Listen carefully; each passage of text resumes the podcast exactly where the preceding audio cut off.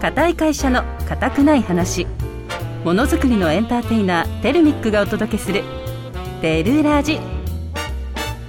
テルラジは株式会社テルミックの提供でお送りしますつながってる輝いてるあなたの笑顔を夢見てるテルミックは国内外の幅広いネットワークを通じて日本のものづくりを支えています素敵な未来が待ってるテルミック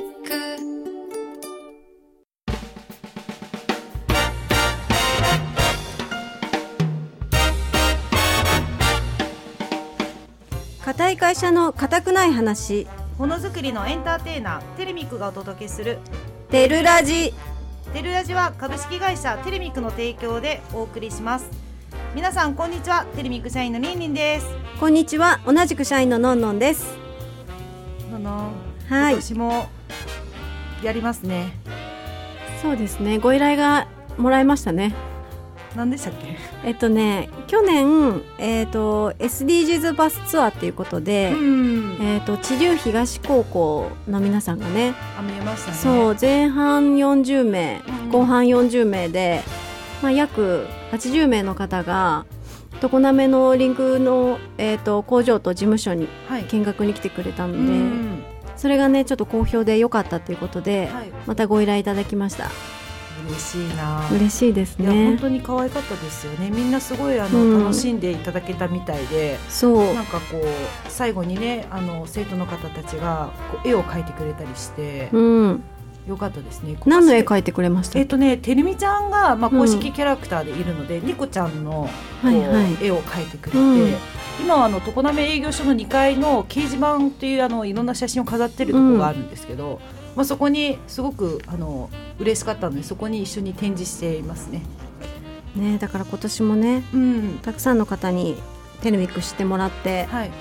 ゆくゆくテルミックに来てくれる子が出るといいですねやそれが一番いいですねもっと本当にそういった子が増えると泣いちゃうかもしれないですついて 嬉し泣きでもこんな会社で働きたいってあの高校生の子たち言ってくれてましたいやあよの時もちょっとうるうるってきたんだけど、ねえそこはちょっとこらえましたねあのモテるためにはどうしたらいいですかっていう質問にはちょっとどんどん答えられなく てその答えれるちょっと準備しとこうかなまあのじゃあそうだね二人ともいろんなことを想定してちょっと準備してみましょねはいはじゃあまずは会社紹介からリーニンからお願いしますい、はい、まずはテレミックとはどんな会社なのか私りんりんからご紹介させていただきます創業34年目の愛知県刈谷市にある鉄工所で主に金属部品を加工する製造業です今では常滑、知立、県外には島根県松江市にも営業所があり国内外とお客様を結ぶプラットフォームの役割を担う企業を目指しています鉄工所というと男性が多いイメージがありますがテルミックでは7割が女性社員食堂がカフェ風だったりオフィス工場もとても綺麗なので私たち女性も働きやすい会社ですテレミックスタジオで番組収録した様子は YouTube で動画配信もいたしますので皆さんぜひ見てくださいそしてチャンネル登録もよろしくお願いします詳しい情報は番組の最後にお伝えしますので最後まで聞いてくださいこの番組は「固い会社の固くない話」というタイトルにもあるように鉄という固いものを作る製造業の私たちが面白いものづくりをしている人をご紹介したり製造業ならではの楽しいお話をご紹介する固くないラジオ番組です鉄工所のイメージがガラッと変わるお話を通じてリスナーの皆さんが製造業をより身近に感じていただけたらなと思っていますもちろん同業者の皆さんもぜひ聞いてください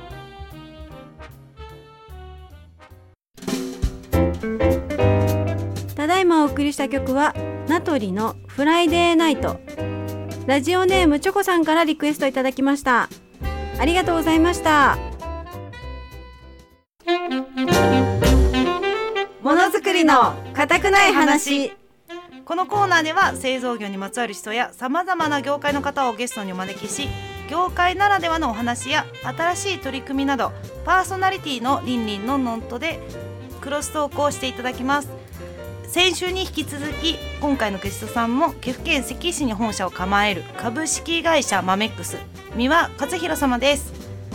三輪さんどうぞよろしくお願いいたしますあ、よろしくお願いいたします。おお願いしますでは簡単に自己紹介をあお願いしますはい、えー岐阜県関市に、えー本社がある、えー株式会社マメックス、えー私は、えー物流部と、えー生産管理部を担当しております、えー、三輪勝弘と申しますよろしくお願いいたしますよろしお願いいたします先週バレちゃいましたねねバレましたねリンリンバがレましたよかったですね過去が一緒に三輪さんと営業活動しててしてましたね してましたねしてましたね何年ぐらいしたの二三三年ぐ二あ三そんなにして三たんですかでも途中いやでも途中からあんま記憶がもう記憶があれですけど何年ぐらい働いてたんだっけまるっと七年ですあよまるっと7年あー、はい結構な長かったです長長かかっったたです7年なので5年ぐらいは一緒だったのかなえー、そんな部に部署あ部署はそうですね部署はね、はいそうですそうですそうですかでも私あの便利豆腐ってあの時よりも有名になったかなと思ったんですけど、は先日あの常滑いに違う企業さんが見えてお昼に、はいうんでちょうどその時便利豆腐を使ってはい調理をしてたんですよ、うんそしたら「え何それ?」みたいな「え知らないの?」みた いなって思ってびっくりしたので、はいおすすめしておきましたあありがとうございます早速あの、はい生協さんからまあ購入しましたと後日へあのあー連絡をいただきましたあよかあっりがたとうでございますす一パックしか売れてないですけど。いやいやそれでも貴重な一パックなので、まあ営業活動は今もなお続いてるっていう感じですかねすごいですね。いやもう本当にいい商品で、あの大豆とかもはい原材料にもこだわってるんですよ。で人が手がほとんどもう機械で全部作ってるので、うん菌の繁殖も少なくってうん衛生的なんですよあね。そうですへね。ーはい、よくご存知で、もう見たままをおっしゃっていただいて、私の代わりでありがとうございます。えーでもあのまあ今はだいぶコロナも良くなったんですけど、うんはいそのマメックスってよくこう外に出張に西日本営業の方だと静岡から九州まではい、全部私あのが知ってる中ではは営業活動していて、はい、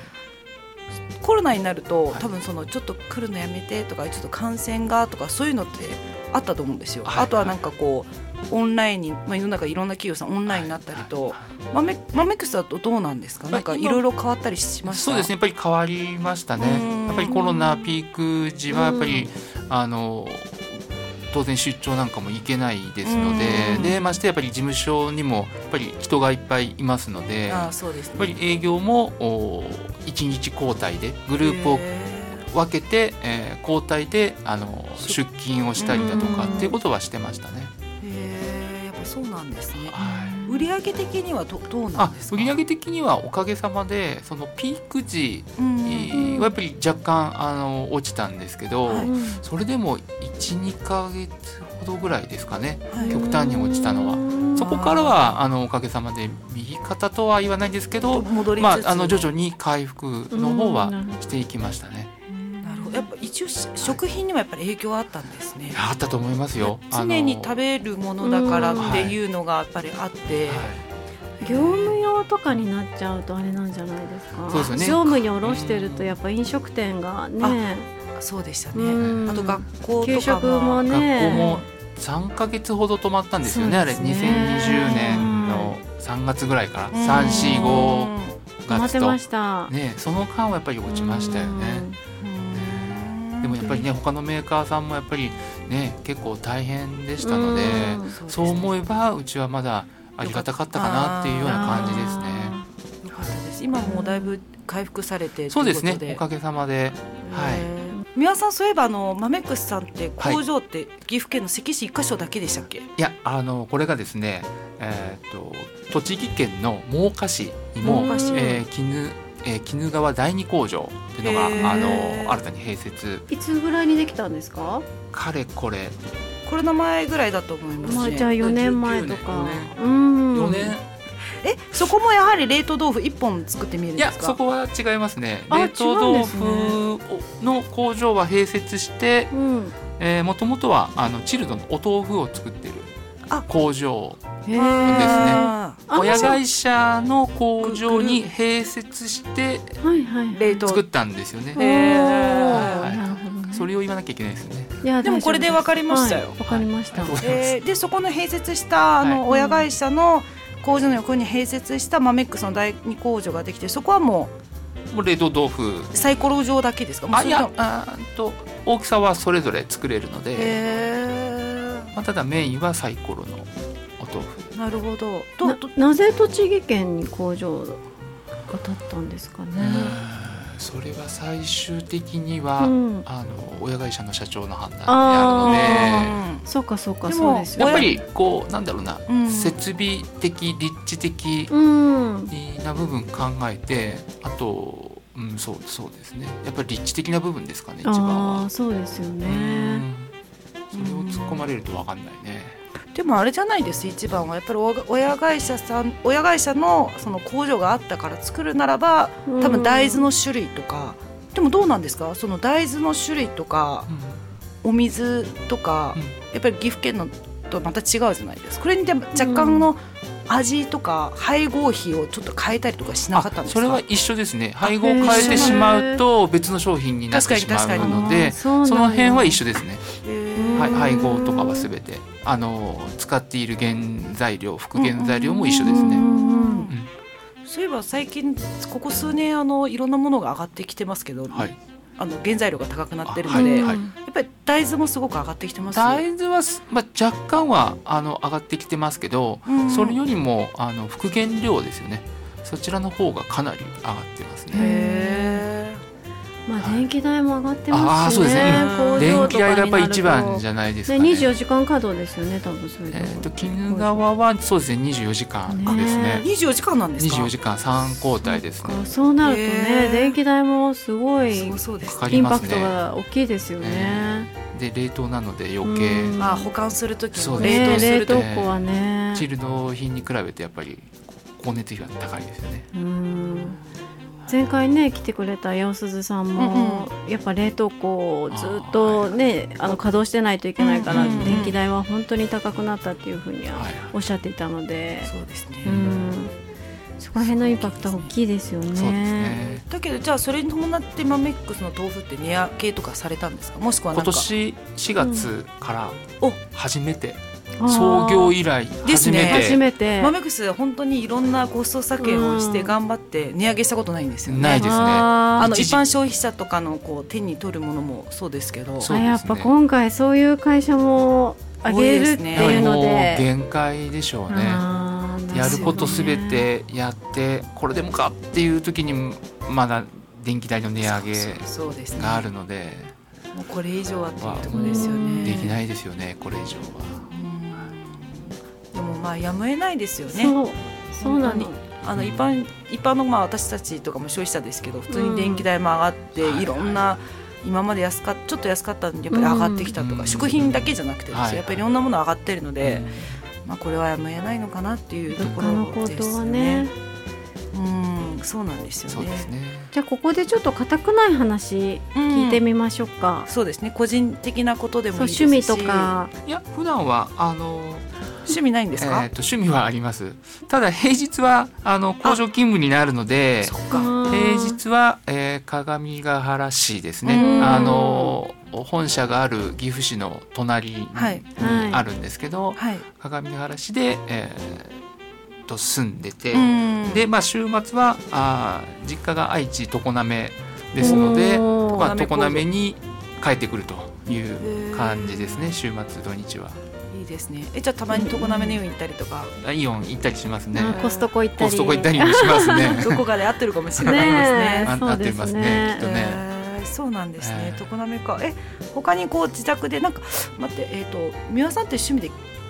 焼き物、 あいやいや覚え切ておる符、いやあじゃえ切っ何て何切切って切ってあそこまでないかなでもやってましたよね。切なっちょこてちょこっとね焼き物、は い切手ってどういうこと切手を集めるってことそうあ切手ってこう小学校とかね子供の時ってよくやってえ切ない手を集めるって切手ちょっ集とめる待ってこれはあの私の流行って年たの齢だはと 思う。 牛乳のせ牛乳の線集めるのは流行ってます私も流行ってた。はい蓋普段あかそうらですそうですそうですそうです。懐かしい。懐かしいえね、三輪さんちなみにこう年齢聞いちゃっていいのかしらなんえん今年 で聞いちゃっていいか今こ年で今年今月でうううん十一歳になるああのもうあの世間では初老と呼ばれるようなあいや呼びますかいねやわかんないえどっちなんだろう初老って何えわかんない50会社ではよく初老だわっ41て言っ歳てですか41歳初41 41歳じゃないと思いますよでだって一緒にいた時40前半ぐらいでしたもあん多そうな分んですかあれそう30代でしたっけもうちょ記憶がないですあ記憶ないねもう半世紀を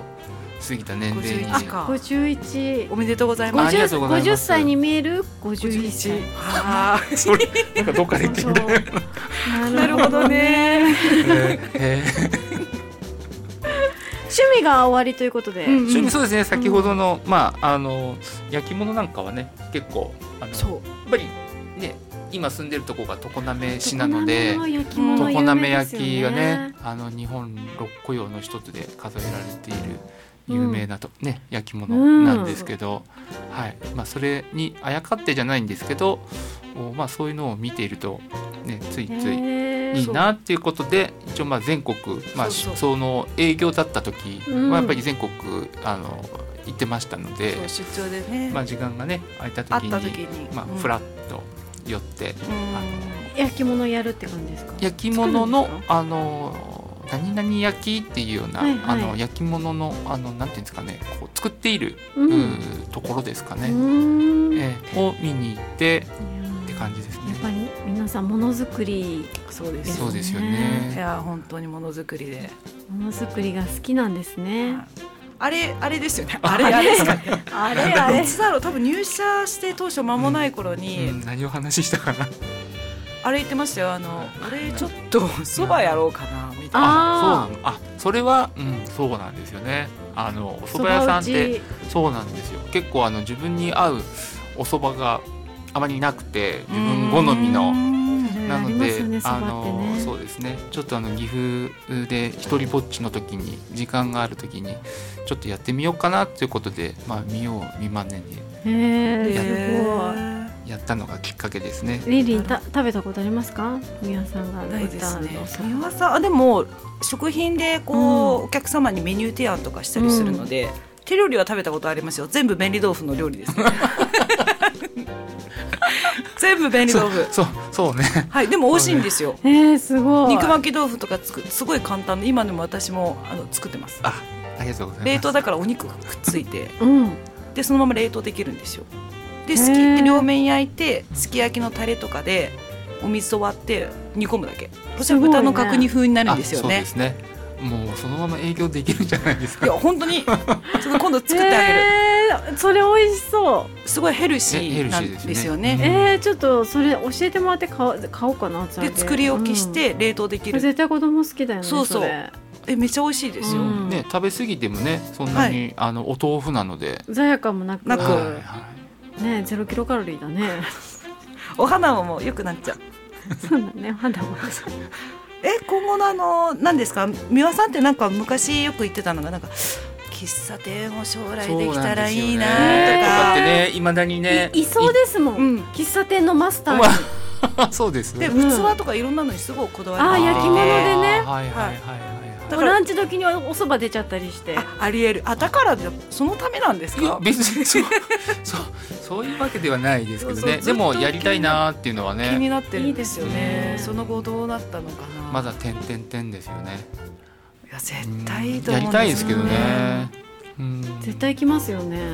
いや絶対行きますよあありがとうございます来てくださいぜひでもまあ常こな滑でね喫茶店やるってなったらテルミックの従業員も行けますみねんなモーニングにねあーランチにも来行ていただけるとますしねはい多分そんな遠くないはずです常滑営業所はあのイオンからすぐご近所すぐ近くなので、うんあのたまにイオンまで歩いて行ったりするんでえ家からそんなに近いんですいやか1時間ぐらいかかあ あれ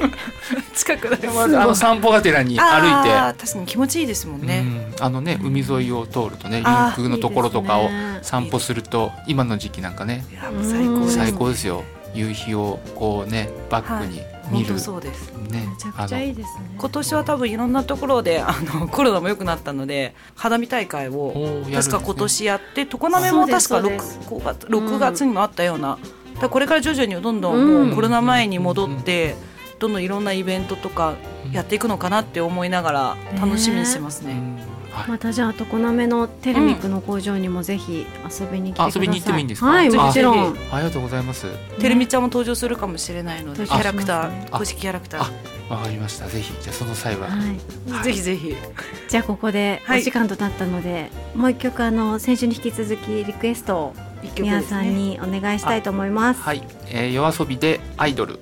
はい、三輪さんありがとうございました。はい、ありがとうございました。以上、ものづくりの固くない話でした。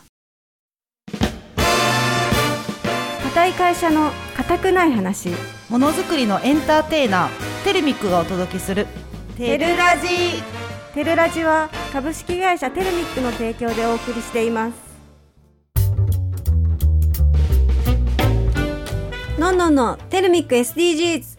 さて次のコーナーは私のんのんがご紹介するテルミックの SDGs コーナーということで先週に引き続き今週も社内スタッフの営業戦略チーム近藤さんと久保さんにご登場していただきます久保さん近藤さんよろしくお願いいたしますよろしくお願いしまよろしくお願いします。もうね聞きたいことが多すぎて先週はね、ちょっとあっという間にあっという間だった過ぎちゃいましたね今回はどうリンリンから何か聞きたいこととかありますか聞きたいことは、あの2人目まあ1人目2人目もそうも戻った時にそのテレミックってスピードが速いと思うんですけど、すぐに昔のようにもうな慣れるというかその会社の仕組みとか方針とか、多分すごいこうスピードが速くてどんどん進んじゃうのでそれにこう戻って復帰した時にこうすぐ慣れたものなのか、うんももしくはどういうふうにして慣れたのか。一人目がね4ヶ月で復帰したっていうことでね、そこまでねあまりブランクはなかったと思うんだけど、うん二2人目は1年ぐらい取ったのす。そうですね、うん一年ぐらい。へー取りましたうんその時は2回目の復帰された時はどどんな感じだったんですあ、もう完全に浦島太郎状態。いやわかるか本当にそう、うん私もそうだったもん、うん電卓すら叩けなかった、ともう見ないで叩けてたのにななんか久しぶりで。あれみたいなですよだってシステムとかもどんどん変わってって、うんねえそう、変わってるし、人も全然様変わりしちゃってて。ちょうどそれぐらいの時期だったかもしれないだから逆に誰に聞けばいいのかがわからないっあなるほてどいう、ねうんそれが一番ちょっとあどうしようってうなっんたことがありますね。うん、確かにね今営業戦略チームで活躍してますけどなんか図面見たりとかはいやっぱりこう昔やってた分こうああれだみたいなのをこううんお覚えてたりするんですか、覚えてたりはしますけど加工知識がポロポロ抜け落ちてるのは実感してます。ああそうなんだこの処理ああだったような気がするなとかうんこれってどこまでやれたっけかなとかうんうんなんだろう Excel とかなんだろうタイピングとかは全然大丈夫だったんですけうどんシステムとかの流れとかかな仕事の流れも大丈夫だったけど加工の知識だけがこうやたら多く抜けていっちゃってる感じが感じます。そうなんだあの久保さんって、うんあれかけれるんだよあまたあれあのキャドでしたっけあなるそほうどそうそうね勉強会とかやられてましたよね、そうですねいや私もそのイメージ強くてそうそう、ユ YouTube の動画の時もなんか、うんキャド書いてねこううんこれがいいんじゃないと、うんいろいろ教えてくれたりして、うんすごい詳しいイメージがあったんだけどそうかそういうのがあるのか、うんやっぱり1年のねブランクで、特にこう赤ちゃんに没頭しちゃうから確かそうもうその仕事とこの全く違にううんうんうん感じがねやっぱ戻った時にねなんか感じるよね、うんそうですね。うん。あー何だったっけってなる、うん。えー、そうなんだそうそうなんだよあの近藤さんはどうなんですか確か2人目もうすぐ育休また取るっていう噂をああおめでとうございますありがとうございます。いつです かいつ、夏うん、頃予定。あー予定日が夏まあまた秋口ぐらいに取ろんうかって考えな。て考えてる。時期を考えてる時期を考えてる。そうなんだもう生まれてすぐ取るんじゃなくて別に時期選べるんだ男性は確だから女性はもうここにいるからもうか、必然的に決まっちゃう決まもっんちゃいねます ねあの予定日のね1か月前とか、うんうんうんそっか男性は選べるの結局かご実家実家に帰ったりする。そうかそうかお母さんたちもいるもん。里帰りから戻ってきてそうで必す要な時に取らないとね里帰りで確一か2週人間2週週間取れたと思うんでちょっと間違ってたら申し訳ないんですけど、へえそうマなんッだクスいくつっていうのが確か決められててっていうのが記憶にあるんですけど、まあじゃあそこをちょっと選定していつがベストかっていうのを決めて休むってことだそようですね今ちょっと相談中ですそうねだね、はいまあ上の子もいるから今回はどちらかというとそっちのお世話がメインになそるうかな一人目よりっていうねやっぱりパパの出番は多いと思いますけどそうですよねねあーって思いながらあんまり年がの差がないからね上の子とそうです上の子がいねくつでしたっけ今今1歳半2歳半ねだから2歳ぐらいの時に生まれそうでるすねもうイヤイヤ期入ってるあのーで家帰るとバタバタしてますけど地面っうて、ーんママじゃないと嫌っていうのがちあーょっと恐れるねそマこマがはトイレに行くと探しますねあ隅っこで親まずわりしてますあーまあねでもそれを機にパパっ子にしてもらってそうですねママのね負担をちょっと軽減するとかなり株が上がるんじゃないですかいいこと聞きまし 顔が上がっちゃうよね。ねたなってくれるといいなえいやーなるなるそれはありがたいですようねんダンスねパパが育休取ってくれたらでもまあ今年取ろうかなとは思ってますうので、ん久保さんのところはあのうん旦那様パパはこうお手伝いとかしてくれるんですか。そうですね育休は、まあ、なかったですけど、まあ、なるべく早く帰ってきて、うんまあ、手伝ってはそうですよ出てね。だまっしてたね一人目の時にもうすぐ復帰されたのもやっぱりそのあの旦那様のフォローっていうのもそうですねあったからっていうふうにそうですねそうですねうんなかなかちょっと2人とも両親を頼れないのでああなるほど。そうなんですよ、うそん、もこは大変です大ね変、う2人でなんよとくか、似てるなと思いますもんすごい。うん久保さんねバリバリ仕事もして、まあでも下の子たちがねうん久保さんを見て、ねみんな見習ってねね確かに本当に、うんうんがいい刺激になると思ういん、ますなるなると本当思にうあと何かあった経ら験相を談しねやすいそう経験してるかからテレビックで産休育休ね、すごい相談しやすいんじゃないかなって、ね近藤君もそうだけどね男性のその育休でいつ取ったらいいと思うとかそういう多分あー相談とかは多分来ると思うんだよねそうですここねこ取っても多分力になれないよとか、うんあーやっぱ確かに実体験でやってないと分かんないことって多いと思うんで、ね、これやるとちょっと株上がるよ、まあでもこの前あっという間すぎて、う、もあうんーあんまり残像レベルで しか忙しすぎてそう結構あ目まーぐるしかったんでやっぱりそうだよそうなんねだ例えばこう夜中の授乳の時とかってなんかやれたりするんですかでもうちの子すごくお利口だったので、うん夜泣きとかあんまりなかったああねそうなんすだごいいいですねうんミルクあげて強制終了、ああシ今ャットダウ日 ンはいで寝て寝ねてもらってみたいな感じだったので、まあ、帰ってから、うんえー、と寝る前のミルクあげたりとうか、んまあ、朝ちょっと面倒見たりとかっていう感じでやりましたね。えーこの前金曜日近藤さんはうおん子さんを常滑に連れてきてましたね、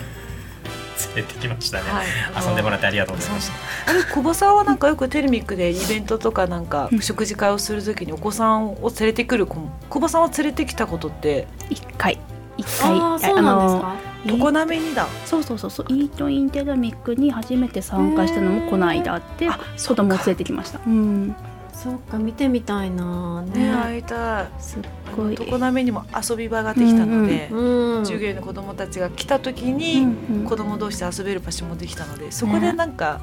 こうみんなで、ねうん子どもたちが遊んでたら微笑ましいですね。そうです、ね、でもだいぶねテルミックも赤ちゃん子供たち増えましたよね。めちゃめちゃいるんじゃないですうか、んねそうですねうんいや本当に幼稚園みたいになってましたもんね。この前の4月29日ですかまあゴールデンウィークあのバーベキューバーベキューすごいたくさん従業員のお子さんうもん来て、ういんえ。いいですよね。行きたかったですもん私やは。私はあの最後の最後にちょっといい行け行たってうんはすごい子供たちがたくさんみんなうん賑やかだと思って、へ見たかったな、あそっか久保さんも行ってないですね行ってなかったですうんでそもっかそっかうんまた今度そういう機会あったらね、そうですねみんなで参加したいですよね。子供同士が仲良くなって、ねえもう赤ちゃん抱っこしたくてしょうがないですよ。本当ですか赤ちゃんの匂いクンクンして匂いが好きうん赤ちゃんのあそうなんですすごいいい匂いしないしますねねなんかまああの匂いがねもう10年以上嗅げてないどうぞどうぞもうもうもう思う存分 たまにねそう治療で赤ちゃんがね生まれた子とか、うんあー連れてきてくれて確かに抱っことかするとねもう本当にうんうんうん可愛いね、ぜひ今度そういうイベントがあった時にね、うん参加していただいてそうそうですでねね近藤君はあの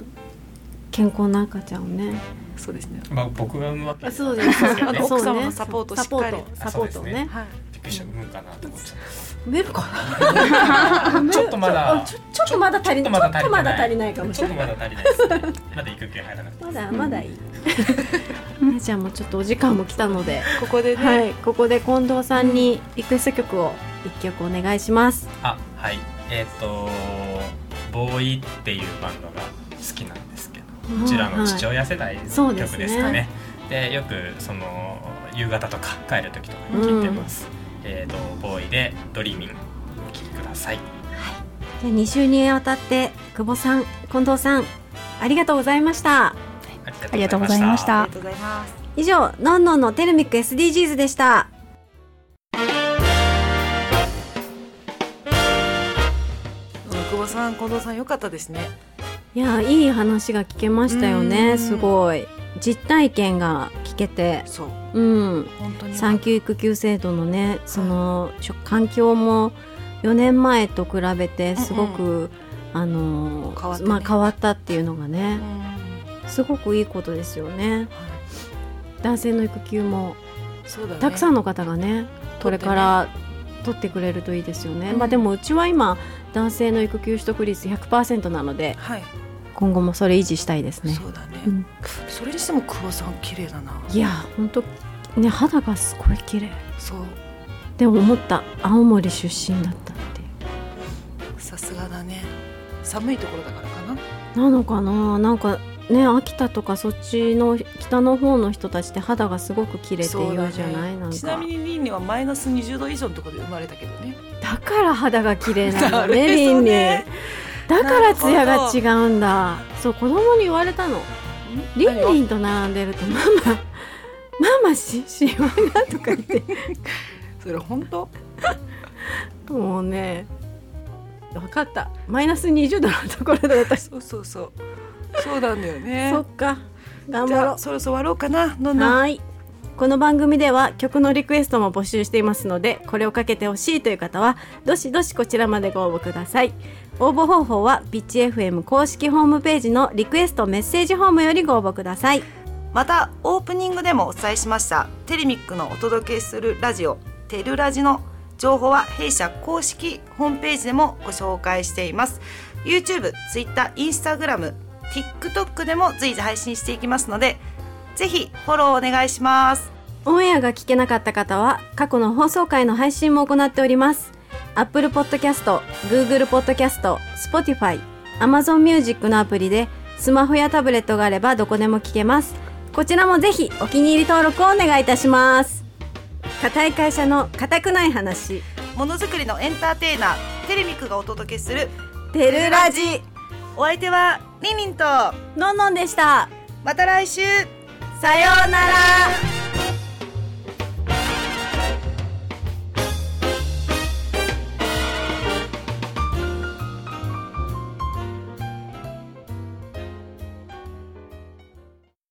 つながってる輝いてるあなたの笑顔を夢見てるテルミックは国内外の幅広いネットワークを通じて日本のものづくりを支えています素敵な未来が待ってるテルミック